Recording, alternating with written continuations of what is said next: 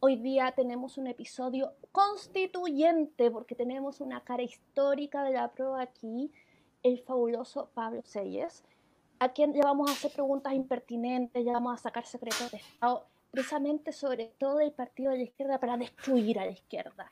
Sí, o tal vez anuncio de entrada no, no era la idea, ¿verdad? Como que, en fin, eh, bueno, caso igual revela los secretos del partido. Esto, nadie más está escuchando. En fin, eh, resulta que voy a presentar eh, a mi co, a, a mi co-conductor, el fabuloso Alberto Madrid, quien es un pedagogo egresado de la Universidad Complutense de Madrid. Gracias. Uh, sí, todo internacional él.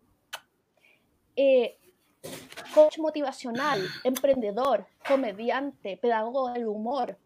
Eh, sí, estrella del porno también. Y activista del mundo de la discapacidad. Lo encuentran como Alberto Madrid Chile en Instagram.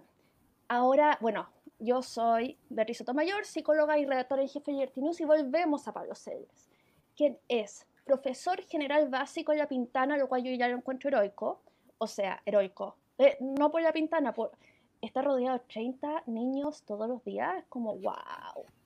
En fin, Eh, activista político, fundador de la plataforma La Voz Propia y persona con discapacidad, acondroplasia. Eh, resulta que, bueno, tú has sido parte, o sea, parte, parte del tema de la prueba, una cosa que, eh, digamos, que, que marcó un antes y un después. Hay que recordar que Rechazo perdió por un 20%. Entonces, ¿cómo fue? eh, ¿Cómo, ¿Qué emoción? Porque, ¿cómo fue la experiencia que te llamaran y te dijeran, oye, ¿queréis participar en la, en la franja? O sea, varias cosas me, me suceden en esta, en esta, en ese momento. O sea, primero, la neces- soy parte de una generación que se movilizó, que fui el 2000 desde el 2004 en adelante, cuando fui estudiante universitario, que peleamos para el final CAE.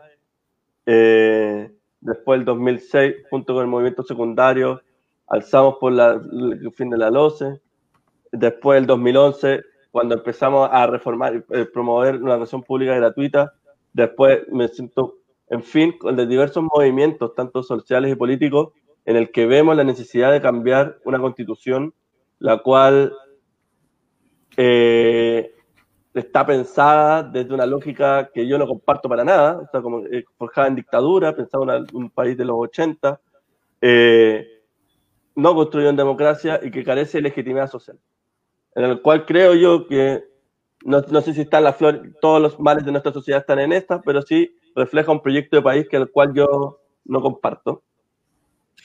Y, y que visuali- se visualizan varias exclusiones que vimos. Entonces, yo sentía la necesidad de ser parte de este proceso histórico de la construcción de, de, de transformar la, la, la constitución, empezar este, este proceso para, para renovarla. Y me llaman, así como desde que Chile decía, desde el comando, necesitamos como visualizar diversas voces, diversas perspectivas, y de por qué de ciertas dimensiones es necesario cambiar la constitución.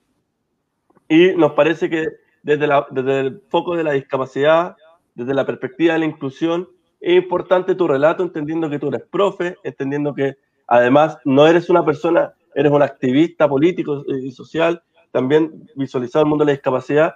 ¿Qué te parece hacer este video? Y uno dice, ya, quiere ser el aporte, y, y lo hago, y de repente me sorprendió porque era como, de repente, mucha gente viéndolo, y se viralizó, se viralizó, se viralizó, y me pasaba que mis cuentas, mis cuentas personales de repente se magnificaron, muchas personas compartiéndolo, gente en la calle como reconociéndome, así como buena. A mí me pasó que haciendo clases, talleres, y de repente con los niños y niñas de segundo, con los niños que hago talleres, y de repente llegaban los papás y le decían, mira, eh, como que le, le pasaban el celular, escucha, y se escuchaba así como, hola, soy Pablo Seyes, de profesión profesor, y que vengo a escribir la nueva constitución, y era como, los niños que mis escuelas ya me estaban viendo, y era como, algo pasó acá, esto se viralizó, se magnificó, y cuando el día que se gana, que derrotamos la constitución de Pinochet, uno queda como, wow, en verdad fuiste un aporte. Y eso es de los registros históricos y uno todavía no lo toma, todavía no lo sopesa. O sea, como que todavía me cuesta como tragármelo, como degluirlo y todo eso, porque el proceso todavía continúa, ¿cachai? O sea, como que, o sea, para mí lo el, el proceso finaliza cuando se, se, haga la firma y hagamos una constitución creada en democracia. Y cuando ahí yo creo que recién vamos a decir, wow, esto fue mi aporte y veremos lo que sigue nomás. Eh, Alberto, ¿quieres comentar? Eh, Sí, tengo dos consideraciones en, en realidad en relación a lo que dice Pablo. Eh, voy a partir diciendo que el día 11 de septiembre de 1973 en Chile hubo un golpe militar brutal, en donde durante muchos años los organismos del Estado reprimieron a la población disidente y hubo sistemáticas violaciones a los derechos humanos y fueron muchos los chilenos que tuvieron que exiliarse sin razón ninguna porque la disensión política no es un pecado. Dicho lo cual, para que no quede duda ninguna y nadie después diga que soy un tanto pinochetista, que no lo soy, y lo repito, no lo soy, ¿ya? Para que nadie después me diga eso, tengo que hacer una reflexión porque Pablo ha señalado dos veces la dictadura o la constitución de Pinochet. Yo creo que eso es un discurso majadero de la izquierda, porque si bien es cierto, la constitución del 80 la firmó el dictador, y subrayo, el dictador, yo entiendo que el excelentísimo señor presidente de la República, don Ricardo Lagos, con su ministro, don Pancho Vidal, cuando incorporaron a esa constitución una serie de reformas, hasta bailaron cueca y brindaron eh, con un cacho de chicha la nueva democracia, la nueva constitución, los brotes verdes de este país, y hicieron un, un espectáculo con merchandising y todo, con mucha pirotecnia. Entonces a mí me parece extraño y súper extraño que la izquierda siga hablando de la constitución de Pinochet, cuando de esa constitución probablemente quedan las tapas y poco más, porque entiendo, y como ríjanme por favor, la última reforma realizada, o una de las últimas reformas realizadas, está firmada por el paladín de la democracia como es el presidente Lago. Entonces, creo que es necesario que vamos modernizando el discurso. Este país no se puede quedar anquilosado en los brutales años de la dictadura, tenemos que ser capaces de avanzar. Y para construir un Chile nuevo, para construir un Chile distinto, en que nos encontremos todos, en que sea la casa común para todos, tenemos que terminar con la majadería. Ya todos los chilenos tenemos clarito, clarito, chilenos medio pensantes, por supuesto, tenemos muy clarito, clarito lo que fue el gobierno de la dictadura militar, perdón, de la dictadura cívico-militar, porque hay algunos a los que se le olvida que aplaudían en las paradas militares. Hay algunos a los que se les olvida que fueron ministros de Estado del dictador. Hay algunos que se les olvida que fueron intendentes del dictador. Entonces, para dejarlo clarito, clarito, y para que nadie, repito, me acuse después de pinochetista, de estar defendiendo la constitución del dictador, creo que es necesario cambiar el lenguaje. Esa era una apreciación. Pablo, ahora va mi pregunta. Después me replicáis. Después me replicáis. Es, que, necesito replicarte porque siento que. Eh, combativo. o sea que. combativa. Ya. Es que el punto es que sí, sí, también, también, El, sustento, ya, en la reforma de Ricardo Lago hay una reforma de ciertos elementos esenciales que creo que es como el fin de, la, de los senadores designados, eh, supresión del COSENA, pero la lógica económica, política y social se mantiene con la constitución del 80.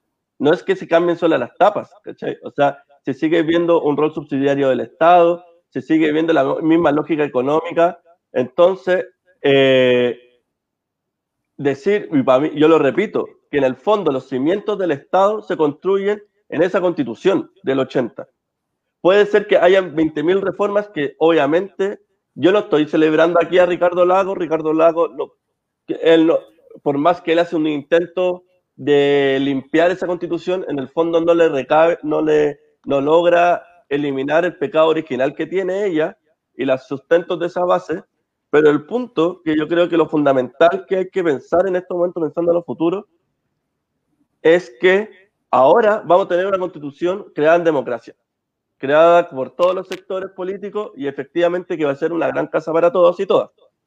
Y lo otro que yo creo que, y ahí una vez me puso polémico y ahora me voy a poner de los de, los de acuerdo, efectivamente Alberto, esta es una constitución, no fue una, fue una dictadura cívico-militar.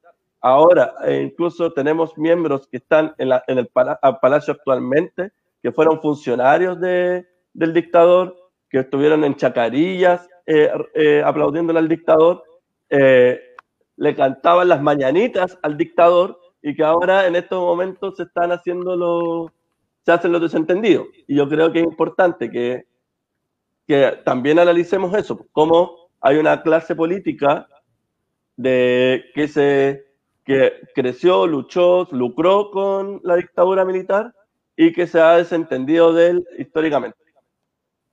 Y ahí hay que también decir que hay otra clase política que medró de lo que dejó el dictador, porque el modelo económico de este país fue administrado durante 20 años por una, coalición de partidos supuestamente de centro izquierda. Entonces, si bien es cierto, como tú señalas, y es así, se construyen las bases, los cimientos de un nuevo Chile a partir del 11 de septiembre del 73, también es justo decir que los que llegaron después con el gobierno del presidente Patricio Elwin, que hizo lo que pudo hacer por el contexto histórico en el que le tocó, los que vinieron a continuación mejoraron, reforzaron y se aprovecharon del modelo. Porque mira tú los diversos escándalos que han habido en estos pseudo gobiernos de izquierda, porque aquí la manga de inútiles son comunistas de caballero y champaña porque se dedicaron a enriquecerse ellos, a crear un modelo para enriquecerse ellos. Se dedicaron a crear universidades, a privatizar el agua, a destruir trenes. Entonces, no digamos solo que hay funcionarios de este gobierno que participaron de la dictadura, sino también digamos la verdad entera, que hubieron funcionarios de los sucesivos gobiernos de la democracia se dedicaron a medrar y a rentabilizar lo que los milicos habían dejado. Esa es la verdad de este país. Bueno, estoy totalmente de acuerdo contigo. Por algo yo no soy de la concertación ni de esos espacios. O sea, efectivamente, mi gran crítica política que tengo con la concertación y ah, eh, es que hay un grupo que efectivamente se dedicó a administrar el modelo y no hizo nada esencial para reformarlo. Y tenemos ejemplos emblemáticos que lo tienen.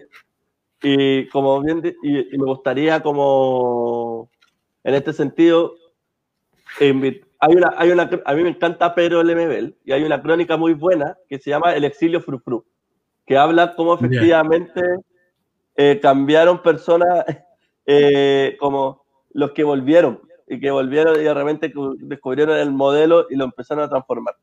Y en vez de que el que prometía el socialismo, después ya como que no era tan socialista y después empezaron a, a, a lo que lo eran los compañeros que se habían cambiado.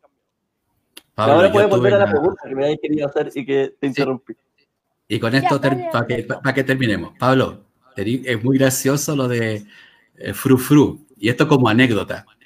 Eh, yo tuve la oportunidad de ver a una líder de la izquierda socialista de este país vestida de Dolce Gabbana en la Casa de América en Madrid, pontificando en torno a la importancia de recuperar y de avanzar en la democracia en Chile. Y la distinguida señora se alojó en el Rich de Madrid, usaba traje Dolce Gabbana y brindaba con champaña. Sumamente consecuente. Eh, Eh, ¿puedo hacer una antes, Beatriz? Déjame responderle. Y, ahí Y la pregunta, y la pregunta. Dale, dale, pues, dale. Eh, Es que, eh, me- es que lo. No, totalmente de acuerdo, pero ojo, yo quiero decir algo. Eh, en, el, en, ningún, en ningún manifiesto del marxismo dice que la gente tiene que. Las personas de izquierda tenemos que vestir de, con ropa fea o con ropa humilde. En lo que dicen eso son los católicos, que tienen votos de pobreza y vemos que muchos no lo cumplen. Así que si vamos a hablar de, de situaciones de champaña y de Dolce Gabbana, miremos al otro, al otro espacio. No, a lo que voy yo es. A, lo- a- a- a lo que voy yo es que. Sí, sí, a lo que yo voy, Pablo, es en que en ocasiones, y es un eufemismo lo que estoy planteando, se enarbola la bandera del pueblo desde el Rich de Madrid. ¿Eh? Y eso es No, brutal. hay, que, hay, que, hay que analizarlo esas cosas. Es brutal. Bueno, ahora mi pregunta, porque todavía no me dejáis. Pablo. ¿En qué partido militas? Yo milito en convergencia social. Ok. Eh, supongo que estás. que al- hace una pregunta correcta. Ah, ya, perdón, Beatriz, dale. Dale tú, Beatriz, No, perdón, es perdón, que- perdón. Es que, eh, digamos, esto ha sido muy apasionante. Yo quería, yo acá me voy a tirar más liviana y voy a ponerme a hacer preguntas personales e impertinentes. A ver, Pablo, cuando te convertiste en una celebridad y todo el mundo te conocía y miraban, oh, el mismo gallo de la franja, eh. Se te acercaron jotes, porque la fama trae jotes. No, no, no creo. Y ¿No? ese tipo de preguntas, no. No, pero jotes como gente como No. que, hola, nada, wow. No. Mira tú, yo, yo hubiera pensado distinto. O sea, sí, pero. Ah, Eh, Es comprometedora la pregunta, parece. no, no es comprometedora, pero que lo que pasa es que. eh, y esto es como. Estos son espacios del ámbito personal, pues, ¿cachai? No, pero no Y te yo- estoy diciendo yo- que. No, No, te lo que estoy pasa es que diciendo. esto igual es como. eh, como dejarlo bien claro, pues. Eh, Mm, ah, sorry. no- No, si no, es que haya pasado, sino que te hayan dicho hola o que se, 20.000 eh, 20.000 mensajes en Facebook y cosas así. O sea que yo creo que efectivamente gente agradeciéndome, gente manifestándome apoyo, pero es cosas distintas como jotes, ¿cachai? Yo siento que es un ámbito que va en otro, en otras dimensiones, ¿cachai? O sea, como entendiendo al final que lo que yo estaba cumpliendo es un rol, ¿cachai? Un Ah, rol para este proceso histórico.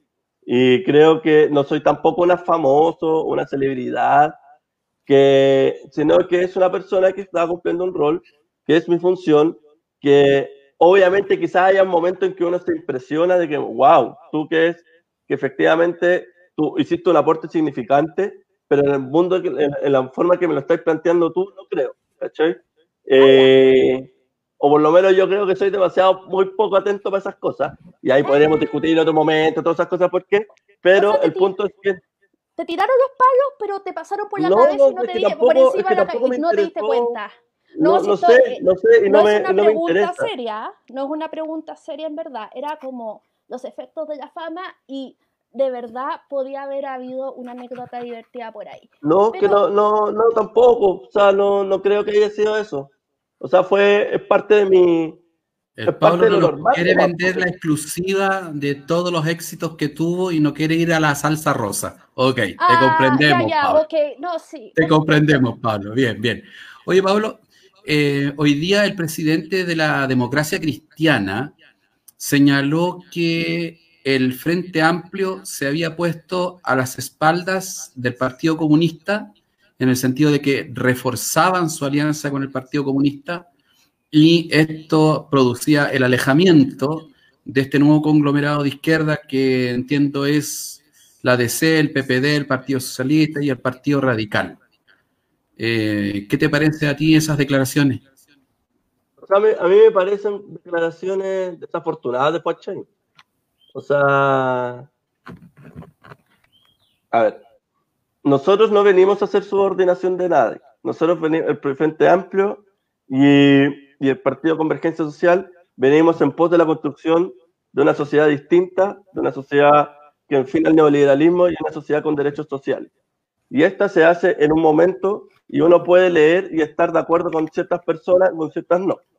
Y me parece que en este momento actual, porque no hemos visto en la calle, porque nos vemos en las organizaciones sociales y porque no hemos visto que en el momento en que nos hicieron elegir entre la concertación, que lo cual ya hemos comentado anteriormente, de que era que muchos usufructuaron del neoliberalismo, de la administración del poder, etcétera, o el Partido Comunista, que es un espacio que nosotros nos podemos encontrar, hay mucho más alianza en ese espacio y es normal ir avanzando.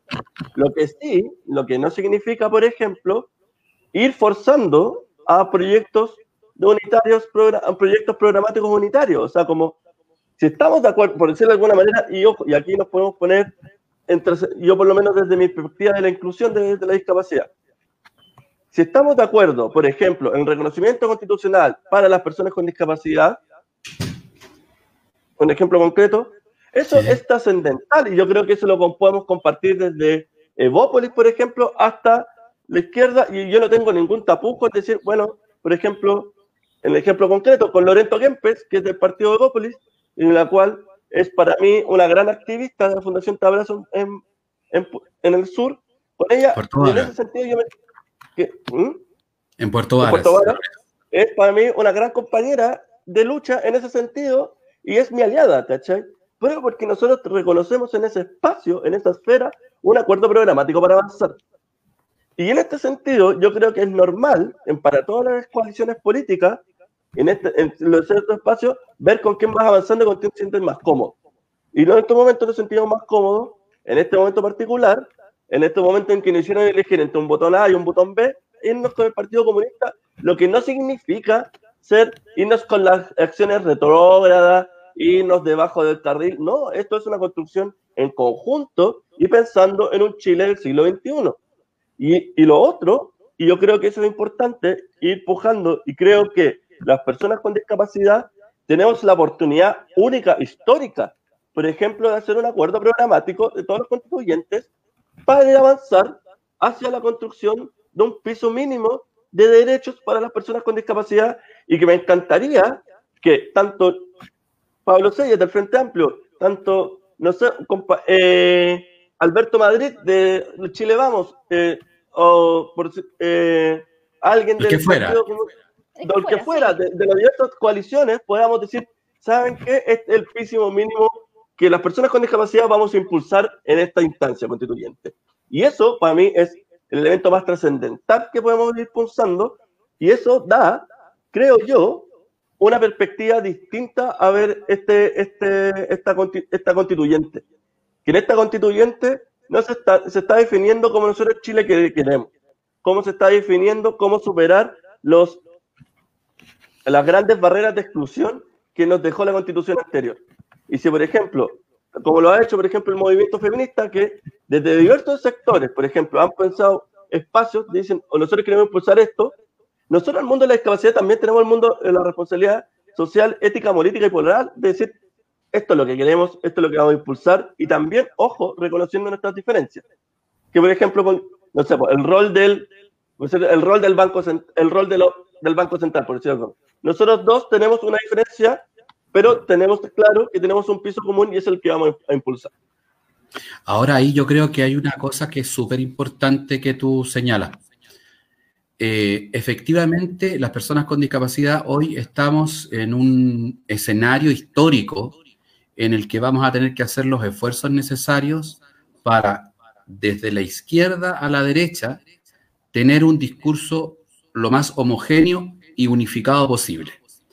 Porque cuando existe la tentación de declarar que en la constitución se incorpore el que todo debe ser inclusivo, estoy analizando con el, parafraseo, que sea inclusivo, no basta con que sea inclusivo, porque inclusivo puede ser cualquier cosa, desde el reconocimiento de las jaivas rojas australes del África hasta las machas cantoras del estrecho de Gibraltar.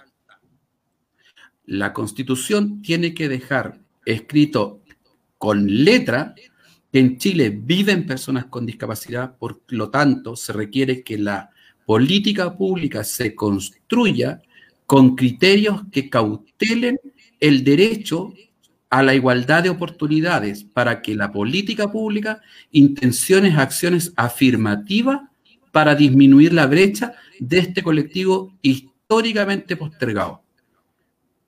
Yo creo que de eso no cabe ninguna duda, porque la clase política de forma transversal, como es conservadora, o aunque algunos vayan de progres por la vida, y además de ser conservadores, son todos del mismo club del Hayat, ¿no? No tienen la concepción ni la vivencia de lo que es nacer en un colectivo históricamente vulnerado en sus derechos. Solo hablan de la filosofía.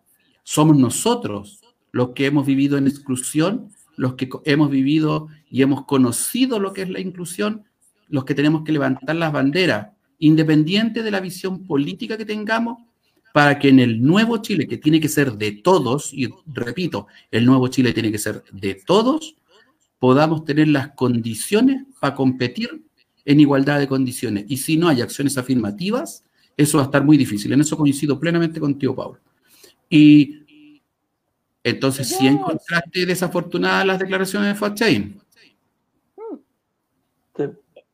Yo, eh, yo, yo soy de la opinión, acá como persona sin discapacidad, que estoy a una enfermedad, un accidente de ser persona con discapacidad. Entonces, es en el interés de todos que, haya, que seamos un país inclusivo, porque, eh, digamos, eh, entre la vejez y etcétera, que todos, no, bueno, no todos llegamos a viejos, pero digamos la posibilidad de que uno entre al colectivo de las personas que viven con discapacidad es una probabilidad muy grande. Entonces estamos trabajando, digamos, para todos, pero acá claramente los que tienen que liderar el proceso son los que viven con la discapacidad, porque, porque no es lo mismo, hay, que vivirlo. Eh, eso es lo, lo, que yo... Te, no, no basta con estar sensibilizado. Eh, mira, yo te... Beatriz, perdona, perdona, en esa misma línea que tú estás argumentando, para que se vea cómo se han inguneado a las personas con discapacidad en este país desde la aparición del FONADIS en 1994 al CENADIS de hoy, en el 2020, si mis matemáticas no fallan, han pasado 34 años. No menos, eh, me están fallando las matemáticas. Han pasado 26 años. ¿Cierto? 26 años. En esa institucionalidad solo ha habido un director con discapacidad. Uno. Todo el resto, teóricos de la discapacidad. Gente que llega a director nacional del Senadi por la razón que sea, me da igual, sin discapacidad. ¿Por qué digo que nos han ninguneado? Porque ustedes se imaginan si en el Servicio Nacional de la Mujer pusieran un hombre, ¿qué en Chile? Porque es insostenible que en el Servicio Nacional de la Mujer o en esa institucionalidad pongan un hombre. Pero en el mundo de la discapacidad sí puedo poner de director de la institucionalidad de discapacidad a una persona sin discapacidad. Y también se hace por conservadurismo, porque los sectores políticos no internalizan que existen personas con discapacidad que tienen las cualificaciones profesionales y las competencias como para asumir la dirección de un servicio, porque es discurso vacío el que tienen de inclusión. No es un discurso que se haya hecho carne. Y en este sentido, Alberto, estando de acuerdo contigo, yo creo que efectivamente, en este sentido, eh, en este sentido, creo que se hace relevante relevar las voces de las personas con discapacidad, que nosotros seamos actores protagónicos en este espacio. Y, y como bien dices tú, por lo general todos hablan de nosotros, pero sin nosotros. Y precisamente desde el movimiento social de la discapacidad es eh, todo sobre nosotros, desde, desde nosotros, con nosotros, ¿cachai? O sea, nada de, nosotros sin nosotros. Y es como, en el fondo, es como que nosotros somos actores protagónicos y, y me gustaría como que esto no es, no es una cuestión que es eh, banal, ¿cachai? O sea, como que efectivamente, eh, y creo que ahí aprendimos de, como del feminismo, de los movimientos antirraciales, es que los espacios de discriminación se ven desde el foco del discriminado, del excluido. Pues no puede ser una persona que está desde el privilegio eh, eh, hablar, eh, hablar de lo que viven las otras personas. Y es efectivamente lo que tiene que hacer es que, y aquí es la responsabilidad política y social que tenemos las personas con discapacidad, es en hacer ese ascenso, en hacer ese proceso de disputa, en hacer eh, la necesidad de que seamos actores y agentes protagónicos de nuestros espacios.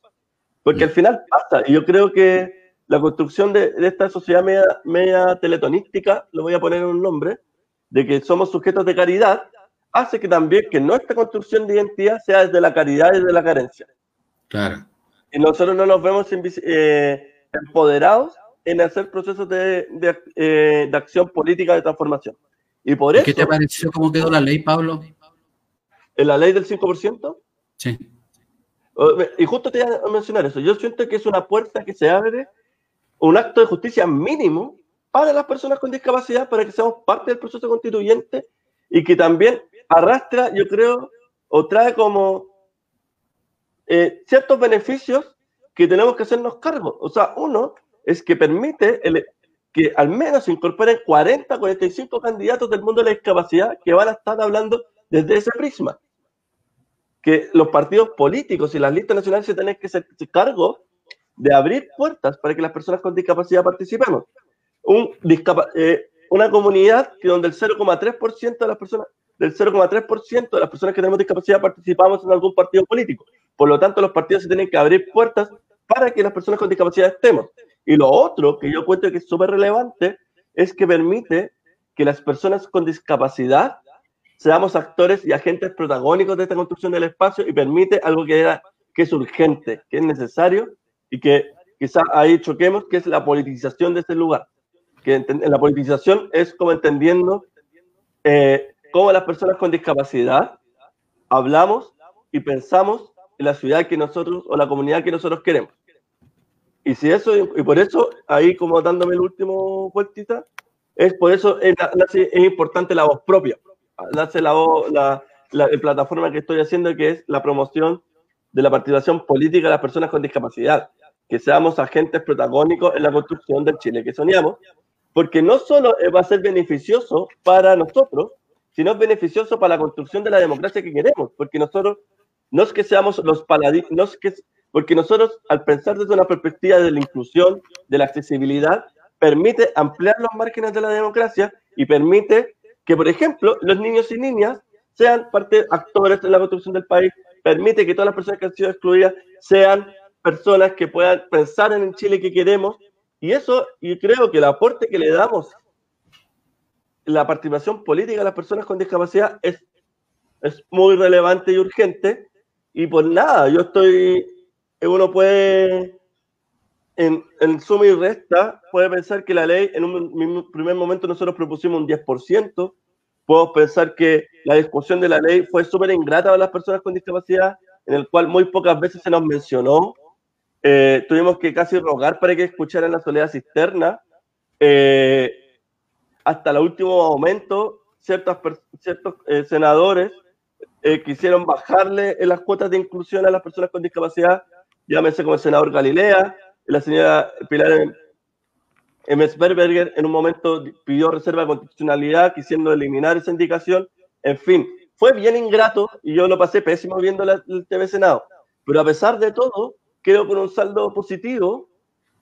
Eh, y ojo, también me lo pasé más o menos mal porque ninguna persona del mundo del Senado sabía eh, las nomenclaturas o hablar, hablar de los discapacitados, de las capacidades diferentes, en fin, como igual es súper chocante que un poder del Estado, que es el Senado, eh, no, no, sepa elementos mínimos de, de, vocabulario mínimo de cómo referirse a una parte de su población. Eh, pero, a pesar de todas esas cosas ingratas que yo creo que, nos, que pasaron en esta discusión de la ley, igual puedo estar contento porque se abrió una puerta que era necesaria, que es no necesaria para las personas con discapacidad, sino necesaria para el país. Es urgente que las personas con discapacidad los que somos las personas, representamos a, la población más excluida del país en el desarrollo económico y productivo de este país, seamos parte de la construcción de la nueva sociedad. Eh, Ahí una pequeña, perdona, perdona Beatriz, muy cortito, muy cortito. Em, Pablo y yo tenemos una mirada ideológica bien distinta, pero yo quiero resaltar algo que dice y esto es lo que tiene que inspirar e inspirarnos en el debate mm, constituyente. Quiero reforzar lo que dice Pablo en relación a la urgente necesidad que nosotros las personas con discapacidad participemos. Es fundamental que nos empoderemos, que exijamos que nuestros líderes estén presentes en el debate constituyente y que haya gente que esté dispuesta a ir a la pelea, aunque sea difícil, porque naturalmente no va a ser una batalla fácil y puede que muchas veces sea un acto hasta simbólico, pero así vamos a ir avanzando progresivamente. Las grandes reformas, las grandes, los grandes cambios de los excluidos a veces comienzan con un acto simbólico. Yo creo que en eso con Pablo Estoy de acuerdo. Eh, bueno, cada concesión no va a ser una concesión, sino que va a ser algo que se va bastante a arrancar.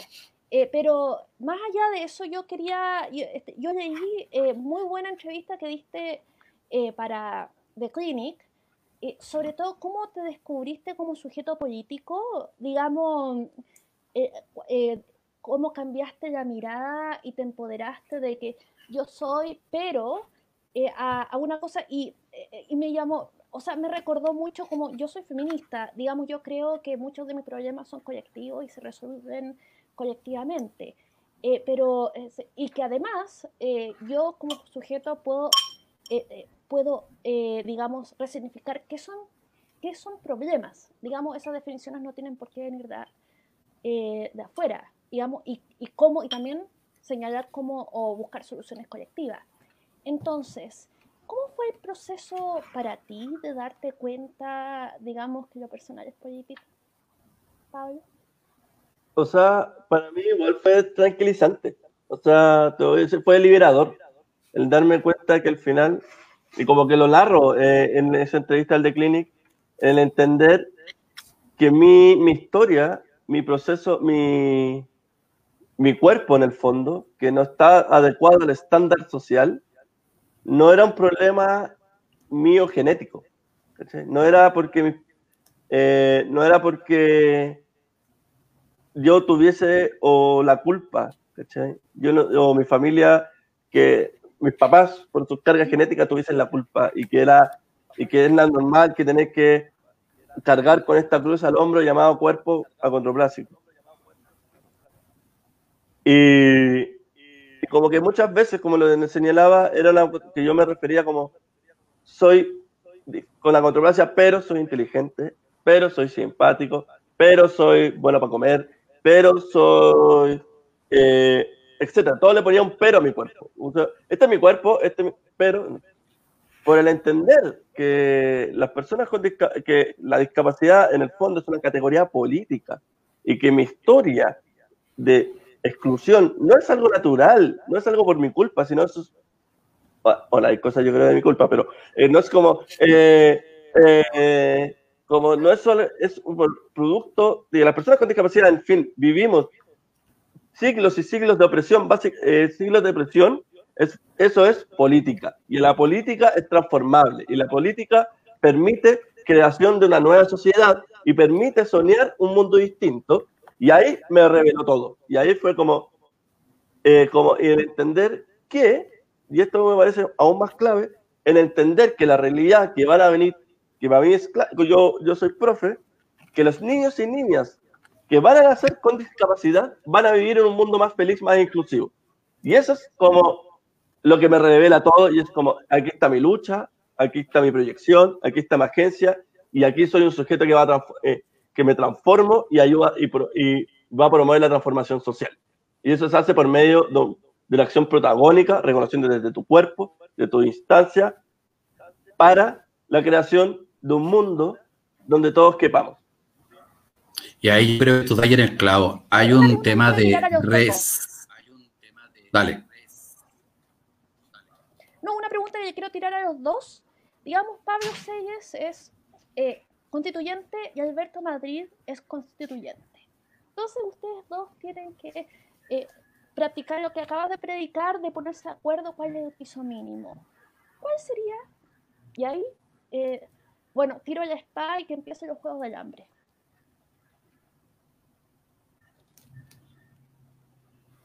Eh, yo creo que el primer piso mínimo sería eh, reconocer en la Constitución que existen las personas con discapacidad, que el segundo piso reconocimiento constitucional a las personas con discapacidad, eh, que se incorporen esa perspectiva en todo el diseño de las políticas públicas. Yo sé como que eso, y eso es para mí el elemento más importante que desde que podríamos ponernos de acuerdo con el Alberto, creo yo, y eso radica también en cómo visualizar y que independiente de cómo nosotros perspectivamos, por ejemplo, el derecho, cómo conseguimos el derecho a la salud, el derecho a la educación, el, derecho el derecho a la vivienda, en fin, todos los fondos de derecho, nosotros tenemos que ponerle de todo eso la variable inclusión y discapacidad.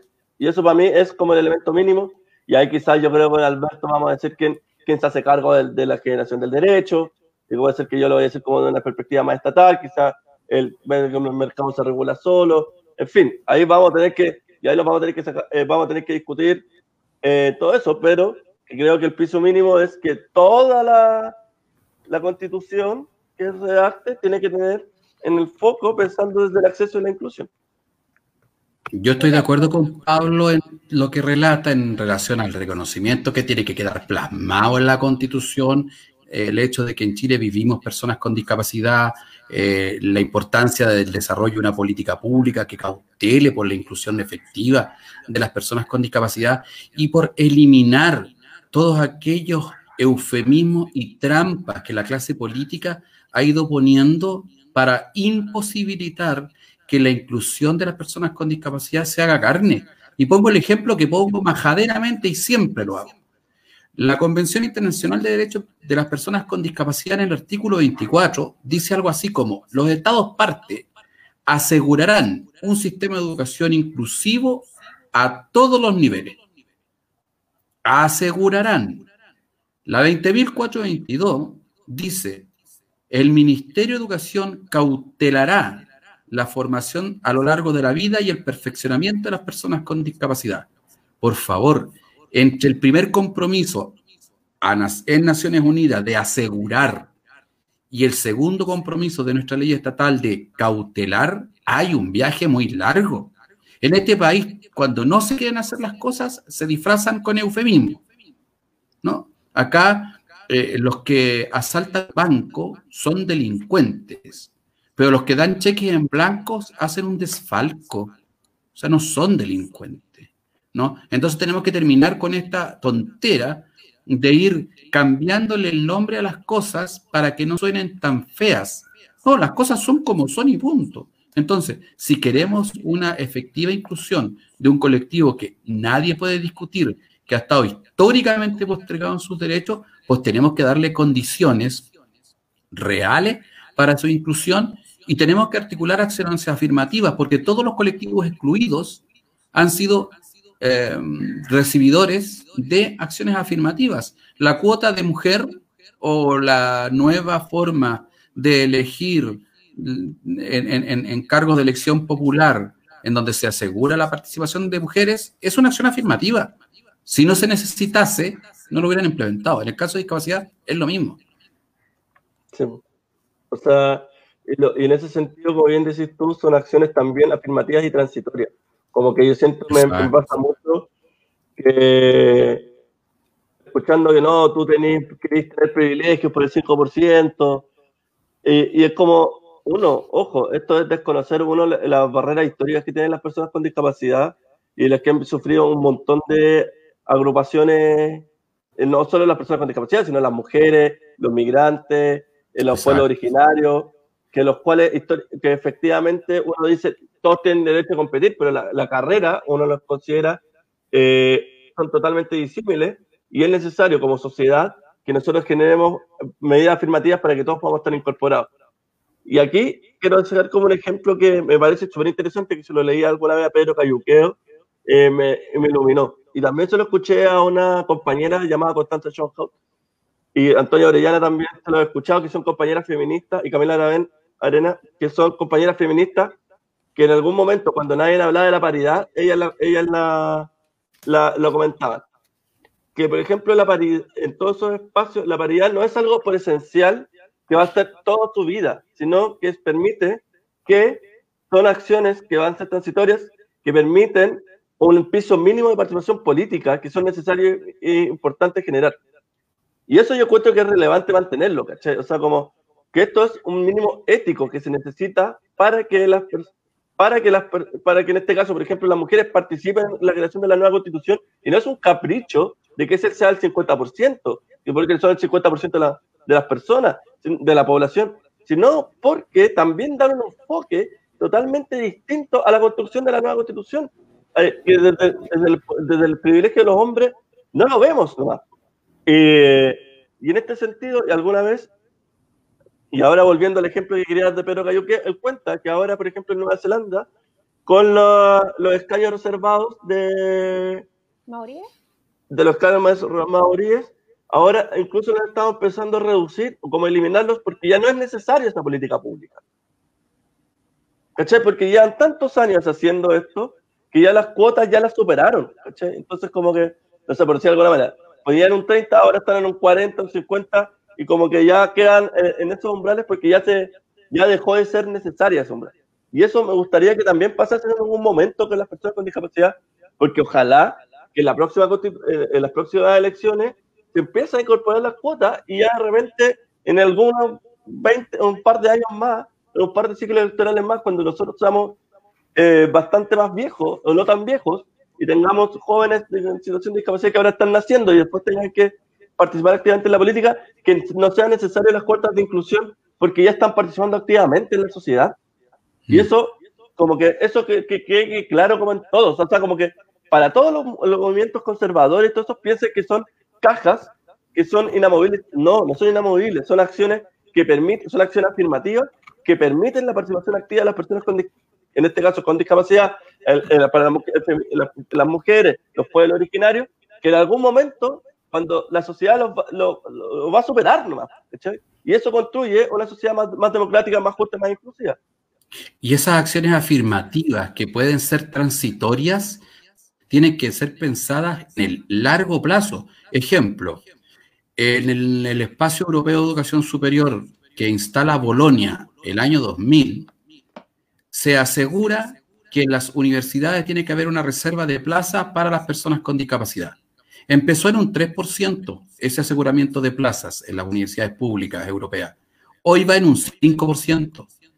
La política pública europea se dio cuenta que no bastaba con un 3%, que necesitaban aumentar a un 5% la reserva de plazas para personas con discapacidad. Entonces, cuando acá nosotros los activistas de la discapacidad en Chile hablemos de acciones afirmativas, que no se nos mire como bichos raros que estamos pretendiendo ventajistamente instaurar un criterio diferenciador para con nosotros que solo nos beneficia a nosotros. Oiga, no mire usted, en los países serios, en los países desarrollados, porque Chile no es un país serio, que quede claro, en los países serios esto ya es una cosa que está establecida, ¿no? En este país es donde, aquí voy a dar ejemplos, pero hay muchos ejemplos y ustedes los conocen perfectamente y mejor que yo, que evidencian que no somos un país serio. Aquí hay boletas ideológicamente falsas y no se fue ninguno en cana. Entonces, eso es poco serio. Eh, miramos al Perú como una cosa un poco eh, retrasada, pero en el Perú los presidentes se van en cana y uno se suicidó. Entonces, miremos no porque no somos ni tan serios ni tan pulentos como algunos creen que somos. Eh, creo que desparramamos un poco. Perdón. Eh, digamos, anda, despertamos combativos, con, digamos, con, la guata llena de fuego, Alberto. Bueno, Berta, sí, mira, yo quería eh, hacer una pregunta porque además eh, Pablo es comunicador y tiene una plataforma ella que trata varios temas y me gustaría que me contaras un poquito porque, porque como sabemos, parte de ser activista implica buscar la cámara, la visibilidad, porque es como si no vas a transmitir el mensaje si, si nadie te ve. Digamos, es, es ponerse ahí. Tal como Alberto se pone aquí para, digamos, hablar del tema, eh, tú tienes, también estás haciendo acciones comunicacionales. ¿Nos contarías un poquito? O sea, sí, lo que, bueno, en un momento yo estuve haciendo un programa que, bueno, espero que hacer la segunda temporada que se llamaba Baja Frecuencia, que era un programa que hicimos con Charlotte Carrasco, que era Un programa que tenía como objetivo conversar de, un, conversar de los mismos temas de siempre, pero de la talla baja. Eh, y el cual era, y un espacio re interesante que experimental que hicimos, que era como cómo, cómo se entendía, por ejemplo, la política, eh, la contingencia, el deporte, desde la, desde la perspectiva de un talla baja y con los diálogos eran en torno a ese tema, y lo cual fue bien desafiante y nos permitió, por lo menos nos permitió tanto a ella, porque también ella tiene su programa que se llama Ojo con estas mujeres, que es un programa que es súper interesante, que son mujeres de toda Latinoamérica, desde México hasta Chile, de con la controplasia, que conversan sobre diversas temáticas que ellas van viviendo.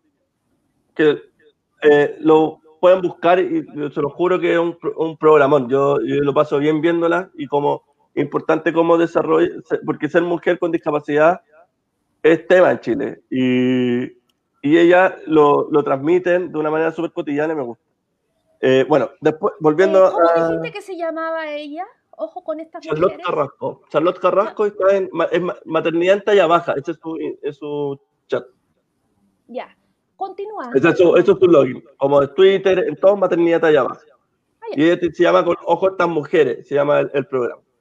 Eh, bueno, yo después, en el paralelo, yo estuve creando la plataforma Voz Propia, que tiene como objetivo visibilizar y promover la participación política de las personas con discapacidad, pero a la vez poder hacer otra perspectiva y otros lentes en torno a la temática. Y, y esto parece que ha aprendido, porque al final, efectivamente, eh, no sé, hicimos una campaña en torno al voto accesible, como entendiendo que muchas personas del mundo de la discapacidad, vocales de mesa, y sobre todo la comunidad eh, no entendía mucho cómo las personas con discapacidad pueden votar. Y que existen muchas barreras, las cuales están naturalizadas, que uno las tiene naturalizadas, desde la perspectiva de las personas sin discapacidad las tienen tan naturalizadas, pero para nosotros, pero para nosotros, para el mundo de la discapacidad, son barreras esenciales que nos impiden votar. Ejemplo muy concreto, eh, las personas de la comunidad sorda, como no tienen intérprete de serie en la escuela, no tienen no, no tienen, tienen barreras comunicacionales para poder, por ejemplo, seguir los, pas los pasos a seguir. Y varias personas nos decían, wow, no hubo un intérprete de señas que nos explicara y fue súper complicado votar. Eh, las personas con discapacidad eh, visual que necesitan eh, papel, planillas braille, muchas personas contaban que se las entregaron desordenadas, corcheteadas, y que, bueno, Alberto yo creo que también debe conocer más casos de que en el fondo no pudieron ejercer su voto de forma autónoma porque al final se la entregando de tal mala manera que no, no permitía hacer esa, esa pega. O, la, o, el clásico más esencial, los clásicos ejemplos de las personas con dificultad motora, que me pasó, eh, que, que, eran como que todo, y esto es como lo voy a ejemplificar, como personas arrastrándolo al segundo piso, acarreando su silla al segundo piso, cuando eso no, es, no se tiene que hacer así. Lo que se tiene que hacer es que si la persona con dificultad motora no puede subir, la mesa baja donde está él. Y se tiene que poner en el acta, mesa se trasladó para que, no sé, Perica pudiese votar. Y que no pasen, y eso fue un elemento que nosotros visualizamos, que, que es importante eh, tenerlo claro.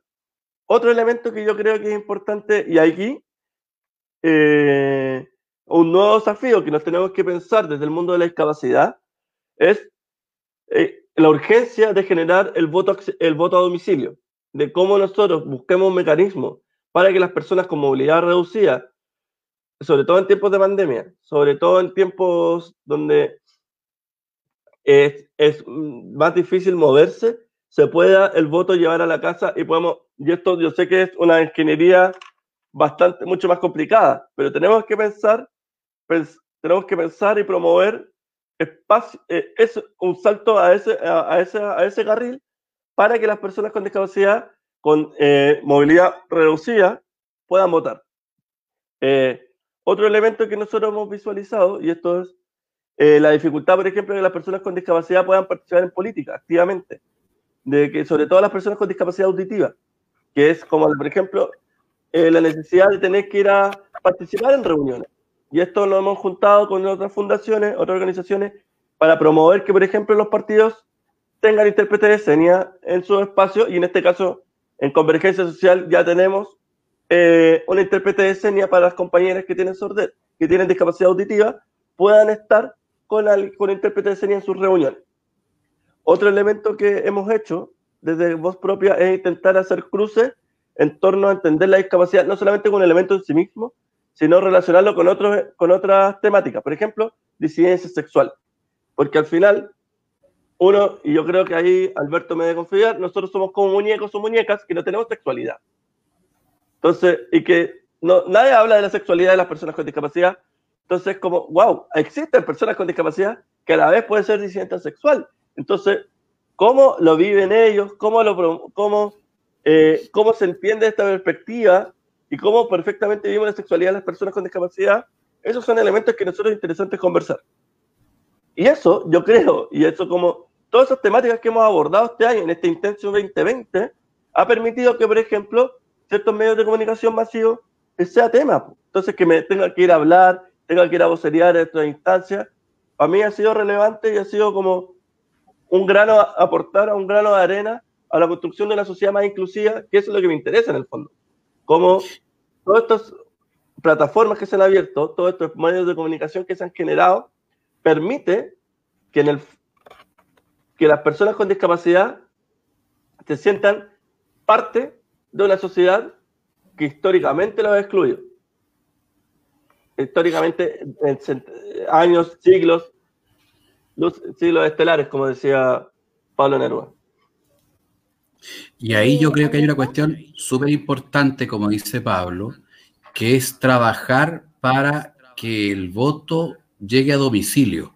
Y esa pega la tenemos que hacer las personas con discapacidad, porque si nosotros, que somos 3 millones de chilenos, según la ENDISC 2, podemos tener la oportunidad de votar, tenemos el poder en nuestras manos.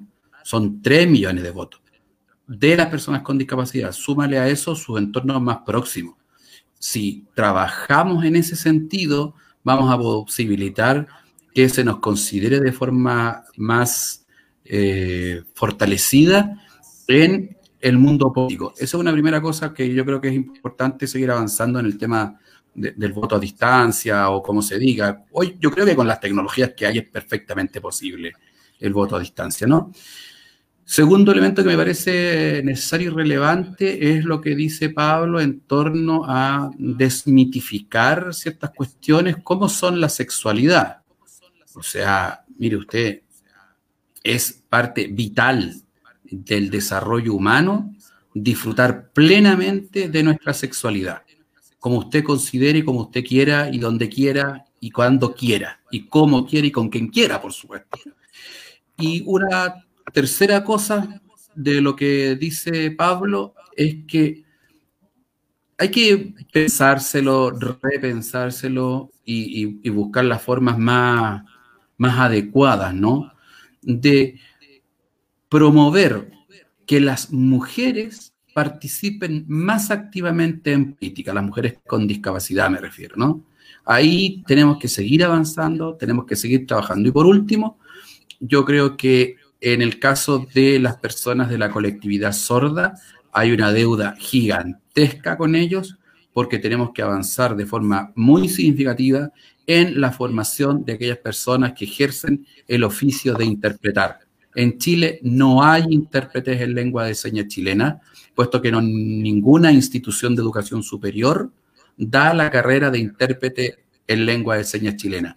Y ahí tenemos que avanzar. Los grandes esfuerzos que hace la comunidad sorda para capacitar en el uso, en el buen uso de la lengua de señas chilena, ese gran esfuerzo no es suficiente. Necesitamos certificar calidad e idoneidad en quienes están ejerciendo el oficio de interpretar. Y eso solo lo puede hacer un título de una, de una institución de educación superior. Y por último, Pablo, aquí me subo por el chorro, como yo soy un artista y el ciego más guapo de este país, porque eso no lo discute nadie. Tenés que invitarme a tu programa para contarles en qué consiste mi stand-up comedy de discapacidad, de humor y discapacidad. Para contarles, por ejemplo, que también nos gusta echarnos un buen polvo. Ya será, pues. Ahí, bienvenido a estos espacios. Yo creo que el, humor es un, buen, un buen momento de liberación de nuestras temáticas. Eh, y también creo que O sea, yo, yo, yo considero el humor como un espacio muy, muy potente de reivindicación de las personas con discapacidad y en general en total. O sea, como para mí el humor es un elemento esencialmente político. No es lo mismo que una persona sin discapacidad se ríe de la persona con discapacidad que la persona con discapacidad se ríe de la sociedad. Es como una perspectiva distinta a la forma de ver la situación. Pero nada, el día deja eh, feliz un día poder hablar contigo, ver cómo eh, el programa y generar estos espacios de diálogo, diálogos y encuentros que por lo menos a mí me parecen interesantes generarlos y, y generar estos puentes. Y nada, Beatriz, gracias por la invitación. Eh, gracias, Alberto. Aunque me quería hacer una pregunta, no sé. Yo, no, claro, pero ya, eh, bueno, llevamos una hora. Eh, ¿Qué quedan cosas en el tintero? Voy a nombrar el eh, tema de los cuidadores, porque, digamos, no hay. Porque muchas muchas personas que viven con discapacidad requieren cuidado y, y, las, y suelen ser mujeres. Y, y, y, eso, bueno, y ellas, por supuesto, ahora voy, estoy pensando en ellas, no, digamos, no tienen digamos, protecciones especiales en salud, no tienen protecciones especiales en pensión, porque esa mujer que está cuidando no está trabajando, no está generando ingresos para su jubilación, aunque está trabajando muchísimo, entendiendo, pero no está generando ingresos, si se enferma, si se cae, si cualquier cosa, no solamente ella, bueno, o sea, ahí, e, ese es todo un tema. También... una de las, de las, demandas históricas que, o sea, una de las demandas que exigimos en el movimiento de discapacidad, sistema nacional de cuidado, sobre todo para las, para las mujeres, las cuales, o sea, que se han hecho cargo al final de las, las mujeres hacen cargo del cuidado de las personas con discapacidad sin pensión, sin seguro social, sin ningún reconocimiento más que las gracias, si es que le dan las gracias, porque piensan que en este mundo machista piensan que al final eh, eso es pega natural de las mujeres. Y sí, pues yo creo que es un elemento que por lo menos desde mi equipo, mi programa, desde el espacio de la candidatura y incluso voz propia, para nosotros es un elemento esencial, como promover un sistema nacional de cuidado para, para las personas con discapacidad y para que las cuidadoras estén aseguradas también.